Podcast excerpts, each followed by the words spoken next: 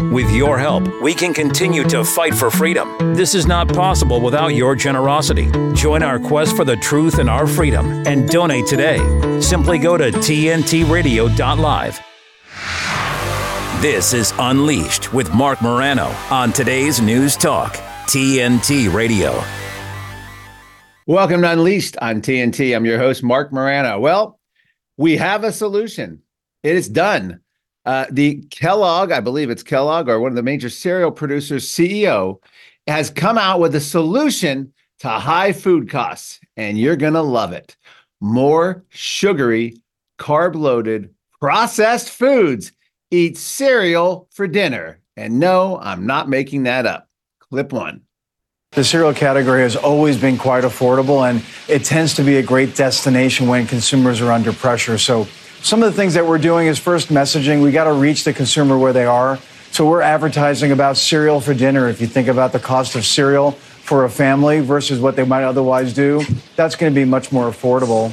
The other places that we like to go is we talk about making sure we have the right pack at the right price in the right place. So having a different size pack that'll have a different price point, that'll take some pressure off the consumer while they're shopping. And there you have it. Corporate America cares about you. You're in their caring hands as you eat your bowl of cereal for dinner. Can't afford real food? Have a bowl of cereal. Look, I'm not a nutritionist. I'm not a doctor. I don't know your health, but I can tell you this don't eat cereal if you can help it. Now, if you can't afford it, it is cheap food. It'll prevent you from technically malnutrition and starvation. But is it healthy? No. Uh, you know, I do have the there's a keto cereal I get. I don't know if it's healthy, but sometimes it helps when you travel. Uh, and the idea of eating processed, typically high sugar, high carb, low fiber uh, from a factory cereal period, as any kind of staple in your diet, particularly for kids. What a waste. Give your kids salmon, eggs, meat, anything but cereal in the morning, oatmeal. Now, I eat cream of wheat, and cream of wheat is coming from a packet, a box. I believe it's like a processed oatmeal. So maybe I'm not one to talk. Uh, maybe that's just as bad as cereal. I don't know. It's a good question. But the larger question here is this is what corporate America, Kellogg cereal, thinks is perfectly fine. He was actually asked in the interview about blowback, and he's like, "No, we think this is a great idea. People need to eat cereal." Reminds me of the old orange juice. It's not just for breakfast anymore, but that was because they wanted to expand orange juice as a regular beverage. And by the way, drinking the juice separate from the actual pulp and the fruit itself. You may as well just be drinking sugar water, except for the nutrients. The history of this, by the way, and why cereals are fortified with nine essential minerals and vitamins and all that nonsense. Goes back to World War II when the draft inductees in 1941 in the at least I'm talking about the United States. In the United States I think I think the number was high in the 20s almost 30% of malnutrition among draft age people. And keep in mind World War II draft age would be uh, you know under 18 in many cases as my dad was who lied about his age but all the way up to mid 40s and high 40s you had Strom Thurmond at D-Day. I think he was 40 44 or something like that. Very old Anyway, huge percentages. And this alarmed the government experts that be.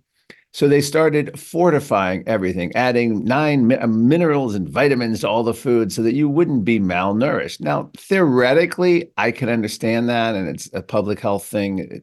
I can, you, you got me. It makes some sense. However, they went from a, an idea that's debatable and somewhat noble to basically the process processization of all food in America. And I think Tucker Carlson recently had this segment where he was in a Russian grocery store, marveling at the lack of processed food, marveling at the actual bread and all that made there, as opposed to the you know high fructose corn syrup bread you can get in most grocery stores. Although I know a lot of stuff now advertises no high fructose corn syrup can't even get dog food without you have to always check the first ingredient. Invariably, they try to pass off corn as the nutritious dog food. Anyway, so what they did was after this World War II, and this is the the beginning of that. So yeah, we stopped malnutrition, we stopped hunger, we stopped all that, but at the same time, it wasn't really healthy. And by the 70s, it's a great movie called uh, Food Inc. that shows archival clips of the 1970s. In fact, maybe I'll show them on this show. I want there's a nutritionist I want to have on come talk about this but basically, it reminded me of the climate debate, reminded me of the COVID debate, reminded me of uh, all these contentious, you know, transgender. These polit- these scientists showed up. Actually, it was the politicians and bu- food bureaucrats who were pushing for the new food labeling in the United States. Not labeling, but the food pyramid at the time in the 1970s. And it turns out the scientists were like, well, we can't recommend this. Remember, it's like eat plenty of bread and uh, you know lots of carbs and limit your intake of protein and eggs. And it ended up with the uh, the uh, obesity epidemic in America and and the diabetes de- epidemic and the just unhealth death de- uh, epidemic. And this only furthers it. But this is actually perfect I think it's actually better. I, am not actually sure about this. Is it better to be forced to eat cereal because of the high cost? And keep in mind, the high cost combination of things. It's due to COVID lockdowns. It's due to supply chain issues. It's due to modern monetary theory with massive printing of money. It's due to net zero climate restrictions and regulations across the board with farming. It's due to billionaires like Richard Branson and uh, Jeff Bezos and Bill Gates in China and equity asset firms gobbling up American farmland, turning farmers from owners of the land into, into tilling the same land in a form of feudal serfdom. Anyway, we've seen what's happened here in the United States. Meat prices have skyrocketed. Food prices are through the roof. Now they want us to eat the lowest, gr- just gr- grivel you can imagine, which is you know cereal for breakfast, cereal for dinner. But hey, don't worry. They basically, when they say it's fortified with eight, nine, ten vitamins and minerals, they get a vitamin pill, crush it up into the mix in the factory, and then like, good to go. Stamp the label. That's fortified food. It's got everything you need. They're even talking about doing this with hardcore alcoholics on the and homeless people on the street who drink is a fortify you know whiskey and liquor liquor bottles uh, 100 proof liquor bo- liquor bottles with you know basically crush a couple vitamin pills in there and then say oh there's a nutritionally complete whiskey that all you have to do is drink the whiskey and you won't you won't have malnutrition. Progress. Science.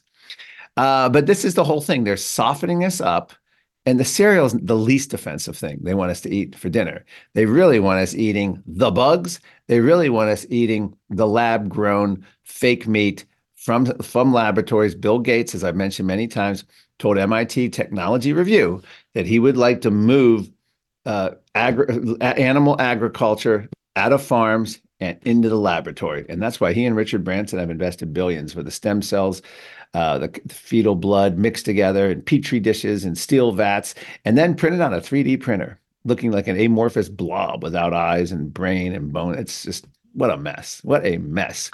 And this is how corporate America solves it. They really yeah, there's a movie. I think it was Drew Barrymore. They're really, he's really not that into you. Well, corporate America really doesn't care, give a flying beep about you. All right, uh, that's the that's the latest. There is uh, Kellogg's eat cereal for dinner, and you've solved it. I believe is the Wall Street Journal or uh, someone a few years ago was basically just saying, you know, eat, you know, skip breakfast was their solution. You can't afford food, skip breakfast.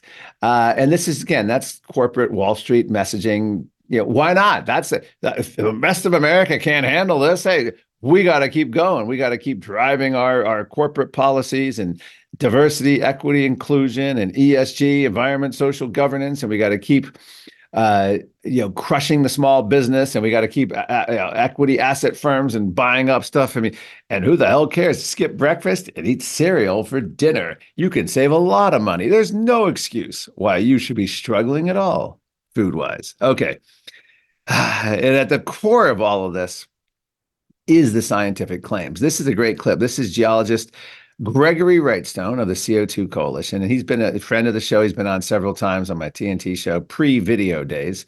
So it goes back, you know, that was like uh, you know, pre-internet days. No, actually it was just, you know, last last summer. I think he was on last time. Anyway, this is uh, geologist Dr. Gregory Wrightstone explaining on the Tom Nelson podcast. So I think we're going to have on as a new climate film coming out. He's the producer of that. Uh, what happens to the world if we double CO2? Remember, eating cereal for dinner, eating bugs, eating meat, banning gas powered cars, banning gas stoves, wood fired pizza, lawn equipment that's gas fired, uh, limiting our travel, carbon passports, as CNN wants to do, climate emergency is all based on the fear of CO2. So, this is a geologist from the CO2 Coalition telling us what happens to the world if we double the CO2 concentration clip two. How much warming can we expect for a doubling of CO2? So, today we're at 420 parts per million, is the ambient CO2 levels in the atmosphere, which is 50% more than it was at the beginning of the Industrial Revolution, but we're 420 today. What warming can we expect if we double CO2 from 420 to 840? it's definitely less than 1.5 and quite likely less than 1.0 Celsius of warming uh, for, for a doubling of CO2. What the facts tell us is we've seen nothing but benefits from the combination of warming and more CO2. By almost every metric we look at, we said before, ecosystems are thriving and prospering, and humanity is benefiting. And that's a geologist telling you the science as it should be told on CNN and Time Magazine and the New York Times. Even NASA has admitted the greening of the earth. Even uh, peer reviewed studies are forced to acknowledge this. And one of the ways the corporate media spins this, several different ways, but the, the, one of the most hilarious is CO2 is rising and the, and plants are responding, but weeds are going to be much worse than they ever were. The invasive species. They pick any negative. It's like saying, you know, your kid is going to grow bigger, but you're going to have a higher, you're going to have clothes that don't fit him anymore. What are you going to do with them? You're going to have weight.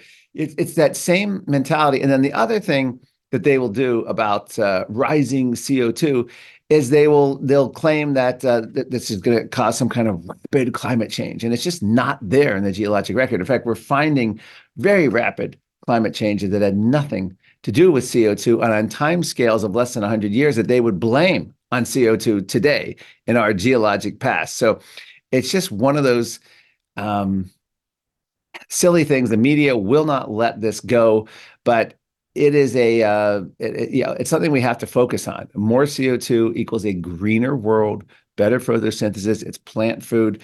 There have been studies from greenhouses showing how the plant growth uh, goes up. Forest growth is going through the roof throughout the world, actually, but particularly here in the United States, we have more forests, uh, I believe, than ever, or you know, that you know, since the time of settlement, anyway. And all of this, though, regardless, the doomsday scenario. This is I came across this video. This is spaceship Earth, and I'm not even sure the the I haven't heard of the group that sponsored this, but take a look at this. This is their vision for humanity. This is clip four. Just take a look and see what they have in store for the way they want you to live.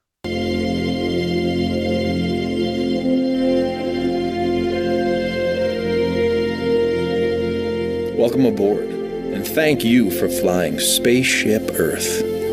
We're glad you joined us for life's journey. We have just a few rules to follow while you're on board. We're expecting a full flight, so please limit yourself to preferably zero, or one, or at most two offspring. Help us take care of the place so we can all enjoy going where life takes us. Our flight attendant will familiarize you with our emergency exits. Oh, whoa, no. There are no emergency exits. Oh, that's right. We'd like all passengers, whether in first class or economy, to have a pleasant journey. So don't take more than you need. Leave something for your fellow and future passengers. There are plenty of ways to enjoy yourself without using all our fuel. Or consuming a lot of stuff. Save some for the next passengers. We have a finite number of lavatories on this craft, so please limit your emissions.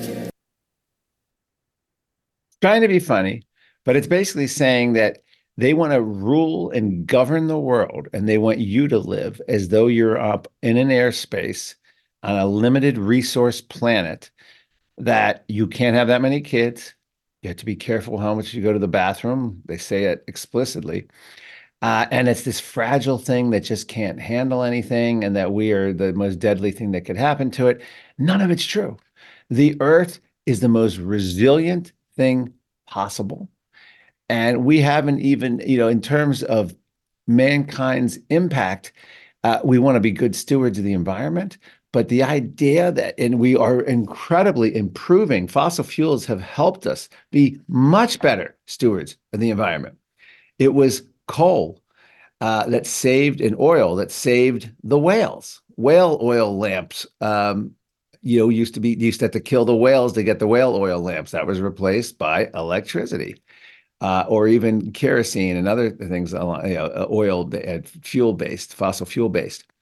There was an article, and I think it was the 1890s. In um, I, uh, this was in the Freakonomics New York Times book, and they had all the documentation. But the idea was they had computer modeling showing that every major city in the US was going to have horse manure, animal manure from the ox carts and horses. This is before the invention of the automobile, the gas powered automobile, that we were going to have just piles of manure in all our cities. And they were so sure of this. And they gave all this language, like a climate alarmist doomsday.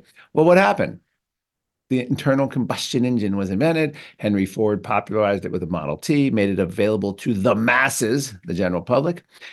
And horses basically disappeared. You can still find some animals in cities like New York City, but that'll be through a stroll through Central Park. I was in Cairo about a year and a half ago.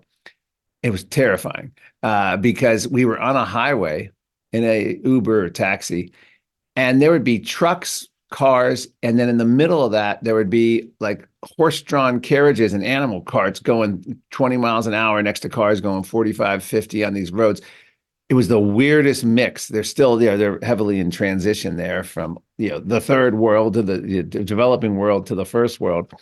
But they have a lot of work to go in Cairo, at least that city. Uh, the other cities where the UN conference was held were much nicer, much more modern, much more injected with uh, technology and, and wealth. But this idea you have to limit your kids, you have to limit your emissions, you have to limit your life that we're all this has been debunked over and over whether you go back to paul ehrlich's predictions of all these resource scarcity it just doesn't happen the earth is abundant it's like saying that the amount of music you can get from a piano is limited by the number of keys. Like oh geez you have uh, you know so many keys on a piano you're only going to be able to get you know 100 songs. So you got to be really careful. We don't want to play the same you got to you know we can only make slight variations. That's not true. These every piano with those keys can do probably billions of variations of notes, music, songs, anything you want to do. And that's the way you have to look at planet Earth. So let's continue this. This is Spaceship Earth Part Two. This is their vision of how they want us to view life on Earth is, is sort of trapped in a prison up in the sky with these lunatics as captains. We don't accept cash or credit cards. So don't waste too much time accumulating material wealth. If you don't observe these rules, the flight could get a little rough. If a loss of sustainable equilibrium should occur, the captain will turn on the overshoot warning light. If there's a child sitting next to you, apologize and fasten your seatbelt. You'll need more than an oxygen mask. You don't have a choice who you fly. There's just one spaceship Earth. So please, take good care of it.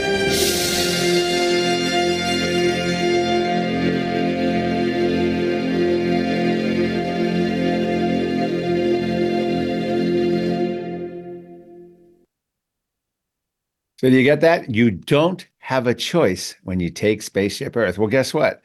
The day you were born, you're on a ride on Spaceship Earth. So you don't have a choice. Very telling.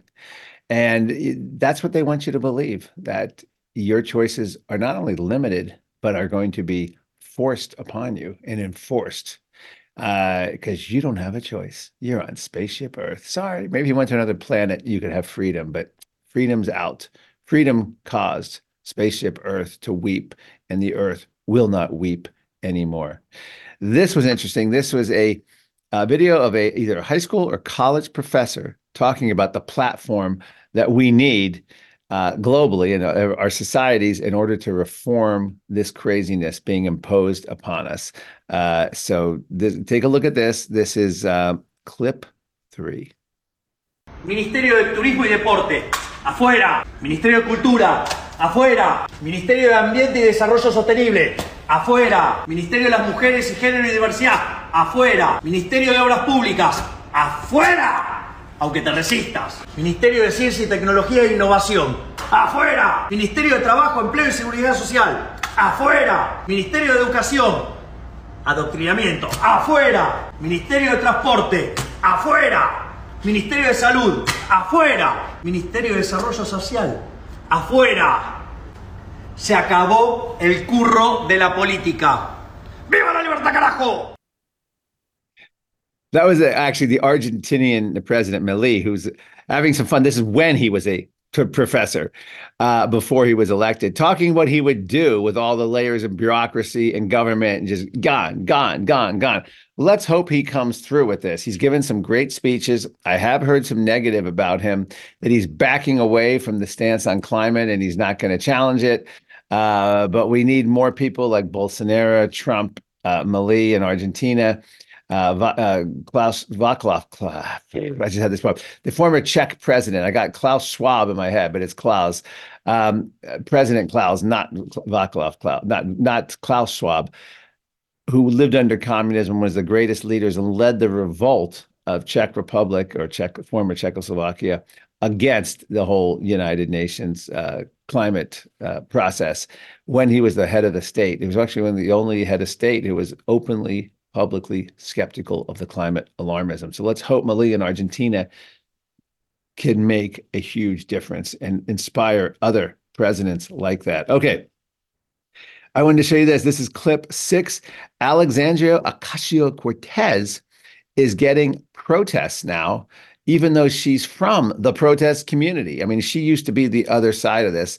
Uh, she never, never really handles it well. She'll sometimes dance and like la la la and just act, like mocks the protesters, which I find weird because this is her background. You think she would have more respect. But anyway, this is clip six. Take a look at this. Uh, uh, interrupting a, a Congressman Ocasio Cortez speech on climate change introduce a lot of environmental justice provisions to clean air in our schools and also uh, to implement climate policy in the education space. Uh, in 2020, the CARES Act passed, and in 2021, we started to see a lot of different. Uh, My name is Jonathan David Rinaldi. I'm running for Congress against AOC. Get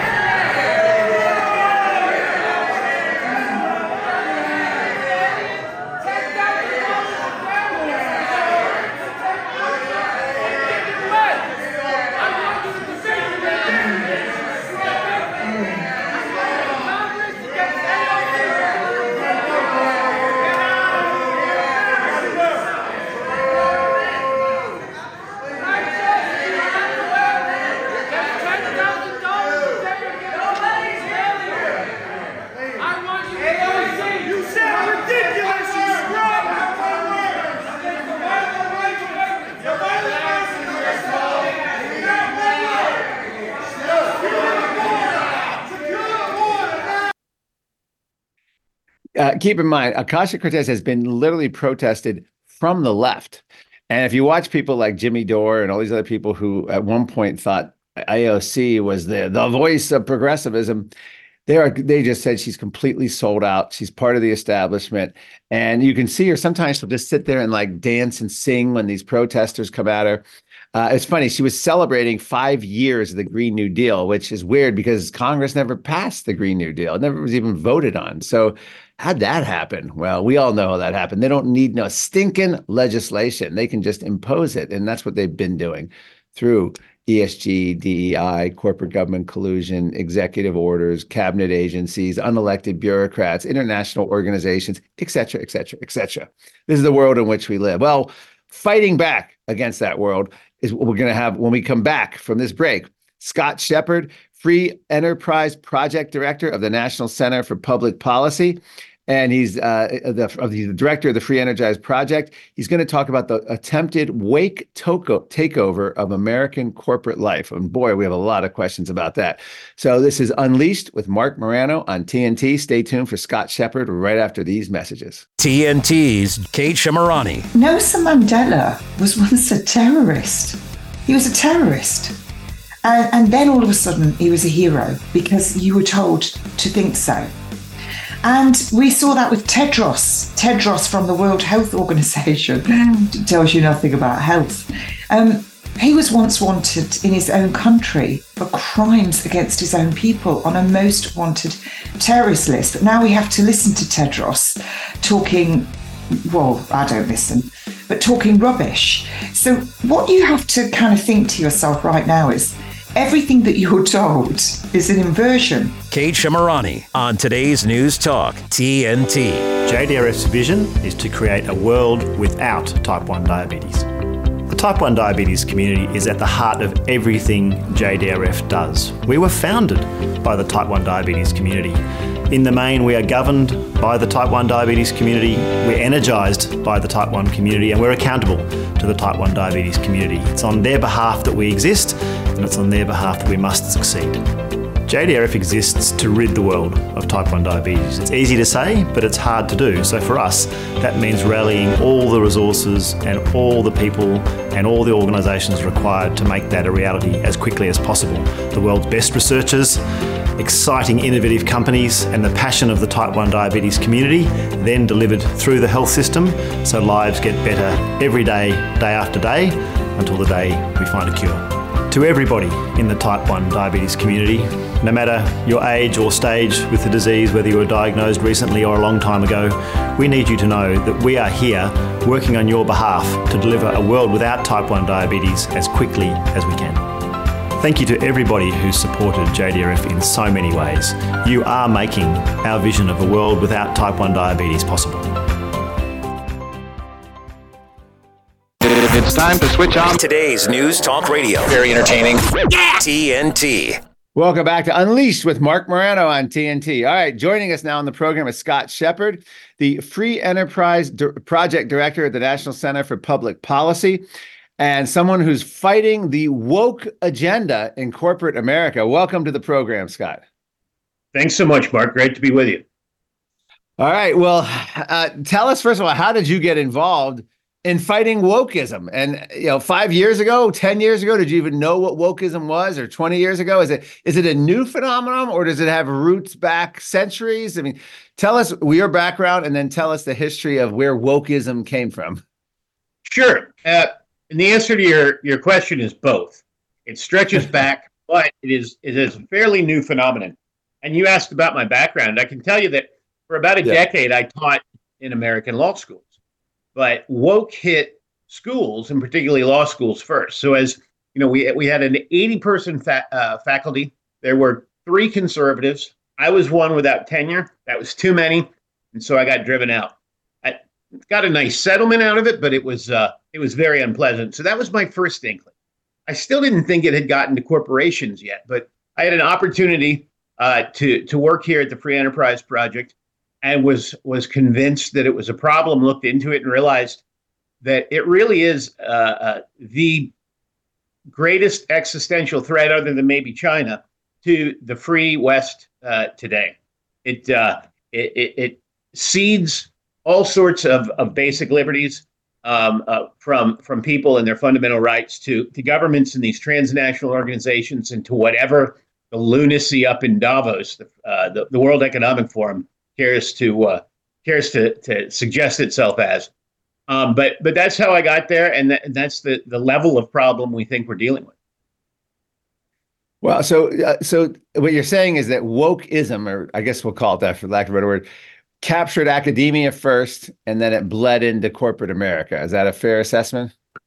Yeah. Well, uh, about 50 years ago, uh, there was a, a small coterie of intellectuals who uh, they, they called it this themselves, using Mao's term. They they were uh, planning a long march through the American and Western institutions in order to achieve socialism uh, as they saw it and thought it was going to be for the good of the world. And uh, and they proceeded to do it. And they attacked uh, academia first. There were always a lot of lefties in academia, and then they they took Hollywood. They took the deep state. I mean, why we have a deep state is because they took uh, the administrative bureaucracy. They took public education. They, they'd had higher education. It got to the point that about the only free organizations and, and spheres left were corporations and uh, and the military. And so they started quietly about 30 years ago working on on these corporate executives, got them to move a little left, a little left, a little left without thinking too much about it. And then after uh, uh, Occupy Wall Street, Zuccotti Park, Eat the Rich, um, the, that whole crowd shifted far to the left. And we weren't paying enough attention, myself included, uh, until really the summer of 2019 and then the riot summer of 2020. uh, it, it started to dawn on us that we had a gigantic problem. I was amazed, like, and you mentioned 2020. It was like within days of George Floyd uh, dying, that Nike announced that they would no longer, you know, sponsor have anything to do with the Washington Redskins logo, and like immediately the Washington Redskins pulled the name and they became the Washington Football Team that's pretty powerful to have a, a, a, flashpoint event happen, a corporation respond, and then another corporation just buckle, which they had been fighting that name change for decades. And even Native yeah. Americans had done that. I mean, that's just an example of that. Um, so, how much power uh, does this woke crowd have? Does it have a leader? I mean, is there marching orders, or you know, how does this kind of thing work? I mean, it's not like the woke party or someone issuing memos. It's just it's like a group think. I mean, what would you call it? An ideology? Is it a is it a uh, uh, a religion? Is it a, a cancer on the thought? Is it cultural Marxism? You know, get a little deeper into what it is actually. Well, a little bit of all of those, uh, and it doesn't have, so far as I know, a formal council uh, deciding everything. Yeah. But as an informal council, mentioned Davos and the World Economic Forum, this is where quite a lot of these stupid ideas come from. The UN and UN agencies are another area, right? The, the, the climate catastrophism, it's now largely run by Mike Bloomberg, who tried to be president and now wants to be dictator, but but really uh, uh came out of the the IPCC, the climate the UN Climate uh, Board because the UN would quite like to not be a joke, would like to have power, and this is how they think uh, uh it thinks it can it can gain it. But as a as a as a fundamental fact in the United States, the people who have been primarily pushing uh, corporations to go woke now the, the left activists slowly, slowly, slowly push them left. Kudos to them for for being aware of the opportunity. But but what's what triggered the high push left was uh, Larry Fink at BlackRock, Ron O'Hanley at State Street, and whoever runs Vanguard uh, joining together to decide that they were going to, in, in Larry's own words, force behaviors on all American corporations using not their money, but the money of other people entrusted to those three investment houses and entrusted not to do those three guys' personal politics, but to to invest for maximum returns. And and those three have violated their fiduciary duties. In, in, in legal filings, the directors of Starbucks testified that one of the reasons Starbucks started uh, discriminating on the basis of race, sex, and orientation again is because Larry Fink made them. So, so the the the motive force here in, wow. in the U.S. is largely them. What I find that you know that you can use the phrase "evil genius." I mean, you know, it's it's almost brilliant is that these equity asset firms like BlackRock, Larry Fink, are using other people's money to impose this agenda without any democracy. I mean, that's pretty clever. It should be illegal. Is it illegal? And are do you ever just marvel at how crafty they are and how you know it's kind of like the the James Bond villain where you think like, wow, you know, that's a scumbag, but aren't isn't it amazing how far they've been able to carry this so far? Yeah, I mean, I agree with that completely. After all, as Larry likes to point out, he's the son of a shoe salesman who's become a billionaire running trillions of dollars of other people's money. So he has to be really clever, which means, though, yeah. that he has to know exactly what he's doing. As to whether this is legal, I think that any sane reading of fiduciary duty would would render it a breach of that duty and therefore put all of these directors out of their own pockets in deep, deep trouble. Because under fiduciary duty, you have to act in the objective interests of shareholders, not your own uh, interests, including presumably your personal policy preferences. And so when you do, when you you you make your uh, p- politics the driving force of of what you do with other people's money, uh, you you uh, put your own interests ahead of the shareholders. That's called self dealing, and it means that whoever is found guilty of it has to pay the corporation back for all the damages out of their own personal pockets that should and and could before too long break a lot of these guys and end the practice. Isn't a lot of the, you know, I guess the, I guess you'd call it the state attorney generals of a lot of the Republican states, governors like Ron DeSantis. Tell us some of the reforms they're doing to fight against this, you know, corporate government collusion, wokeism, because it seems to me that's our best hope is coming from the states, the attorney generals, and some governors. Yeah, it, it is really for now, of course, coming from the states. it's the Republican attorneys general, and I want to put in a plug for the uh, the red state treasurers and other financial officers. They've been absolutely terrific as well, and we worked we've worked closely with them. Uh, what they're doing is passing laws that essentially have states boycott companies that boycott uh, useful industries and the industries that the, left doesn't like, like reliable and affordable energy, like gun manufacturing and, and distribution, et cetera. you can go through the whole list. Bank of America has has uh, rules for who it will lend to and who it won't. And they sent them to me recently, and it turns out they're wholly political.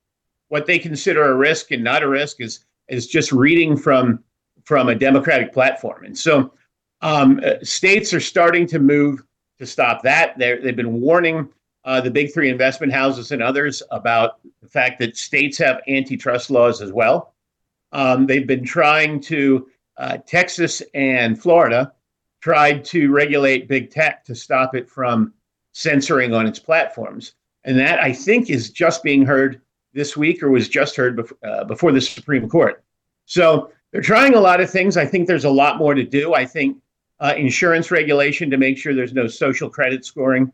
I think that uh, expanding state civil rights laws to make it clear that if you force behaviors on others that are equity based and result in violations of the non diverse civil rights, the result is you've committed a criminal conspiracy against civil rights and you go to jail in that state.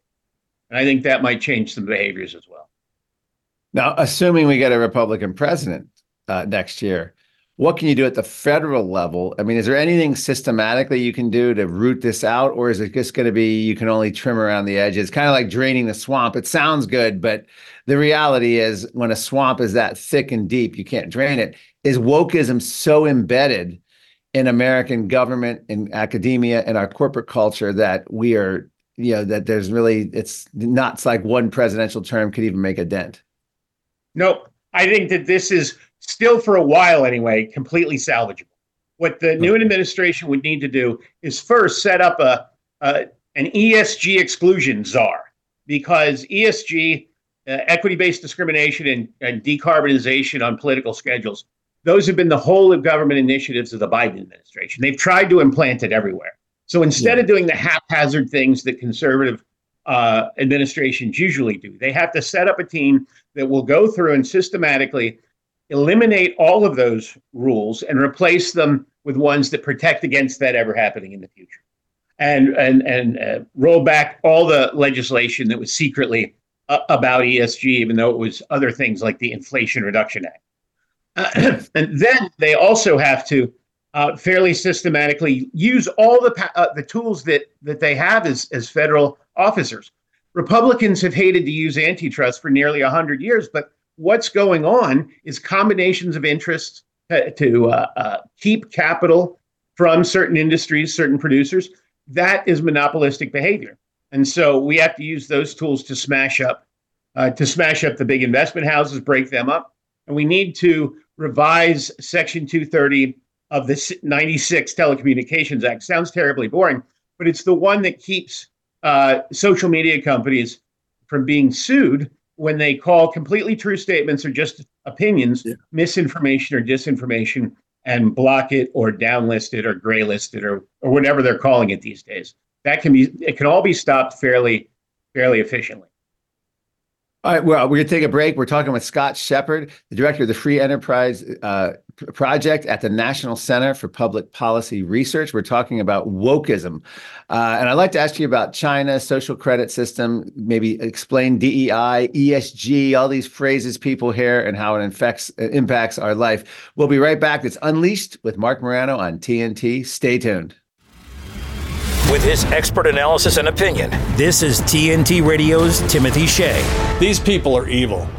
First, they lie. Like, no, no, the jab is safe and effective. You have to take it because it's safe and effective. It's for the greater good. And then they'll deny that people that were injured were injured by the jab, which was so safe and effective.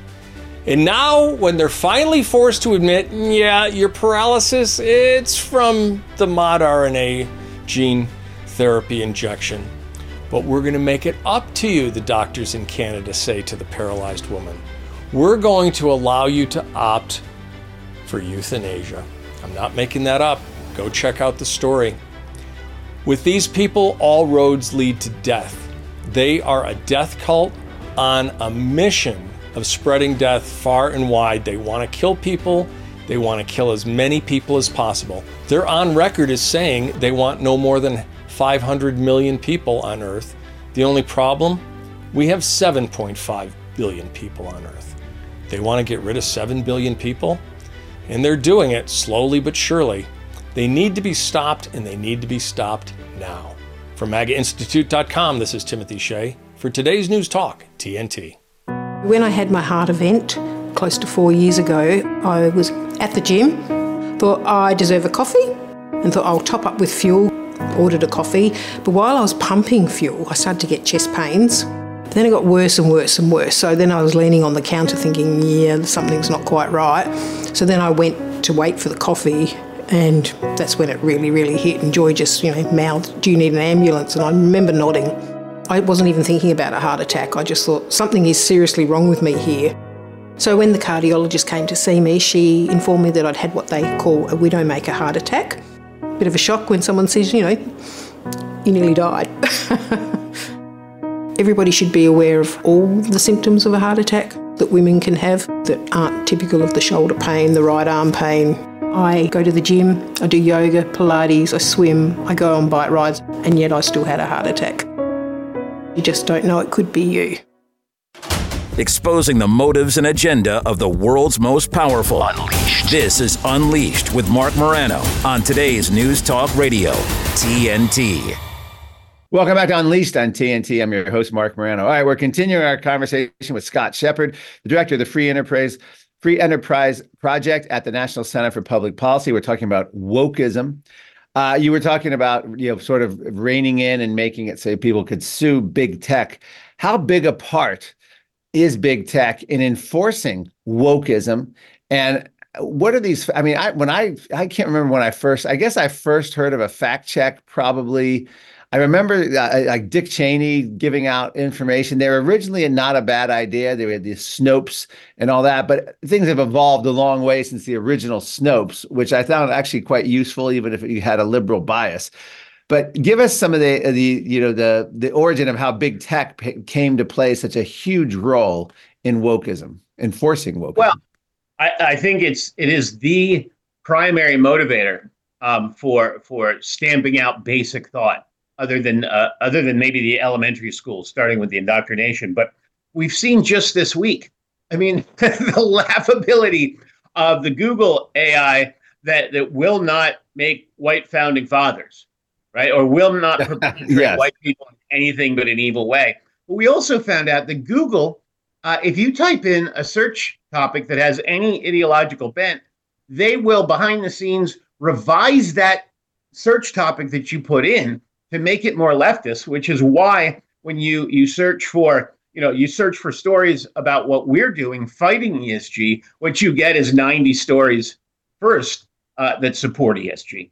And so, I mean, that's fraud on consumers. There's there's everything in the world wrong with that, uh, and it, it's emblematic of what of what happened has happened throughout tech. I think what happened there you remember that initially tech was a, a, a, fairly libertarian, the idea that the internet and the new techno- technological op- opportunities were going to be uh, libertarian in their effects. But the thing is, most of these kids who started big corporations, that, that's the only thing they'd ever done, right? And so they get out there, they become billionaires, they feel guilty about that. They don't have any earthly idea, having come from Harvard to billionaire, but they don't have any idea how the world works, right? And so they'll listen to any nonsense that, that comes their way. And because they're in Northern California, the nonsense that came their way was uh, the, the stuff flowing down from San Francisco. So now we've got a whole movement of San Francisco lunacy writ large because of happenstances of geography and because uh, uh, one hit wonder kids got too rich too fast. Uh, so, so I think I think that is a central role. Um, uh, uh, but again, I think there there are a, a, massive number of things they're doing that either are or could be illegal. And with Google's misbehavior, you remember uh, when we were kids, um, there was one telephone company nationwide, Ma Bell, right? Yes. And in the early 80s, it got broken up. Um, and then there was competition and phone service got better, et cetera, et cetera. But in order for it to need breaking up, it had been smushed together uh, into a common carrier uh, by, by government pressure in large part 60 years before that. And so I think it's, it's time to give a lot of these tech companies and Google in particular a choice. Either uh, they, they agree to being broken up or they're regulated as a public utility and can't discriminate against anybody in any way at all, the way the, old telephone company. Isn't that hard at this point? Does doesn't the big tech lobby politicians lobby give money to think tanks? Even a lot of conservative libertarian ones, I guess, receive that. And the and how hard is it to take on big tech? Is that realistic in any you know shorter time frame? It just seems as though they have the system wrapped up. Well, I mean, I think I think that's probably what um, uh, people who fought against the railroad trusts and the oil trusts right. in the 1880s and 90s thought too. I think I think we can beat tech, but but conservatives, conservative politicians all across our side, we have to put on our, our, our war bonnets and use all the tools at our disposal. What, what what's hamstrung us for so long is so many uh, conservative politicians or, or activists oh well we don't want to touch antitrust or well we should we should really just leave this alone. When the, the other side fights with every weapon it has we've got to engage the same way. Yeah in the climate world it was october of 2022 when the un uh, climate communications director was doing an interview and she said quote we own the science of climate change so we partnered with Google in order to make sure all the returns on Google and search engines reflected the fact that the UN owned the science. That's what she said. Literally, I was almost verbatim the quote I gave you. So just how how many uh, you know bowls? How many? That's a big bowl of wrong. But how break that down for me? When you have a a non-government body, an international organization like the United Nations, partnering with Google to then literally make sure you already alluded to this, you know, the first 90 returns will be something. But you know, how how how do you how do you fight that? Is that that same thing? Just you have to break apart. So you're basically saying break apart Google in order to prevent that. Well, I think break apart quite a lot of them, but this is another place where, uh, as an initial matter, antitrust uh, could play a big role, or related uh, related statutes and tools, because it turns out you look at the the tech industry everybody has agreed to those things, right? So it is a competi- it is a combination in restraint of trade. Look what they did to Parler. Look what they did. They tried to do to Musk, and the only reason they didn't do it is because he's the richest man in the world. And yeah. so when that kind of collusive behavior occurs in industry, there are tools. And in the '60s, people were sent. Uh, uh, uh, energy executives were sent to jail for colluding less than the climate lobby uh, and its avatars collude um, now uh, to to this transition to to higher uh, price and lower quality energy. So again, we could be talking about jail sentence. Wow. I mean, I, I, hope that's correct. You also have Al Gore. This was announced at the UN summit, partnering up with Google, Google again, to launch satellites. Now, Al Gore has all these investors and different climate companies, and he's partnering with Google, which apparently has these satellites anyway. And they're going to be monitoring farms, businesses, corporations, and for making sure that they disclose their CO2 emissions. I call it Big Al is watching you. But know, this is you know, where just it's an incredible collusion. I think it was Vivek Ramaswamy who so eloquently said, you know, back when Reagan was running in 1980, we were all worried about fighting against big government. Well, while we fought against, tried to fight against big government, the corporate government fascism came in the back door, and that's really what we're dealing with now. Is all this. So, and you're right. I guess breaking it up would be the key thing. But here's what I want to ask you about: is the pressure? It's uh, it's intense if someone, you know, here in Virginia, I guess our attorney general uh, misidentified a transgender activist as him, and even though they were trying to say that it was, she's trying to, he's trying to claim he's a she, and there's immediate, you know, cancel culture, outrage. People lose their jobs over this kind of stuff. Critical race theory. You say the wrong thing, People lose their jobs over this immediately. You become unperson, canceled. You say the wrong thing about COVID. You say the wrong thing about a vaccine. That you can't just pass a law. That's a psychology. That's an ideology, and it's just rampant. And people are terrified into silence, which allows us to continue. Where does that come from? How do they get that zeal to just silence people and enforce what we can say and what we can't say? Well, that's an interesting progression, isn't it? Because you think about it, a decade ago, uh, as, as as recently as a decade ago, say the the uh, gay rights uh, movement was talking about tolerance for everyone and equality. Yeah. Right? They wanted protections against discrimination for being gay. The minute they got gay marriage, HRC and the other professional gay institutions, the minute they got it, they started to try to discriminate against the non-gays or discriminate in favor of the LGBT ever growing community, right? And so the same thing has happened with uh, uh, uh, with with the other parts of the left. In the 50s, it was the left against McCarthyism and against uh, firing people because of their political positions or statements, etc. As soon as they got in charge, they they revived all of the all of the evils of before. Apple ran a uh, a commercial in uh, in 1982 in the Super Bowl about being the antidote to 1984. By now, they are 1984, and Yeah. so it's just a matter. The left always wants power because the, the the base of the left is the desire of adults to control other adults' lives. And if you ask me, that's the best definition of fascism. That you know, off the off the top top of a off the top of the cuff. And so that's happened. Uh, uh, it's just in their nature. It's in the, the nature of the left, like the scorpion. And uh, as a result, this is another area where I think that we have to respond in kind. For instance, red states could, uh, in going after uh, uh, universities, say no uh, continuing contract can be issued to any professor who has advocated the the cancellation or the indoctrination or opposed free speech on that campus, right? And then fire a ton of them, and then ban DEI and require them to have one to one balance of liberal and conservative in their faculties. They could never hire another liberal uh, because of the, the imbalance there. So, pretty much systemically and systematically, we could respond to them the way they treat us. And then I think they'd have to come to the uh, to the to the uh, the peace negotiation table because it would turn out that they didn't much like it happening to them.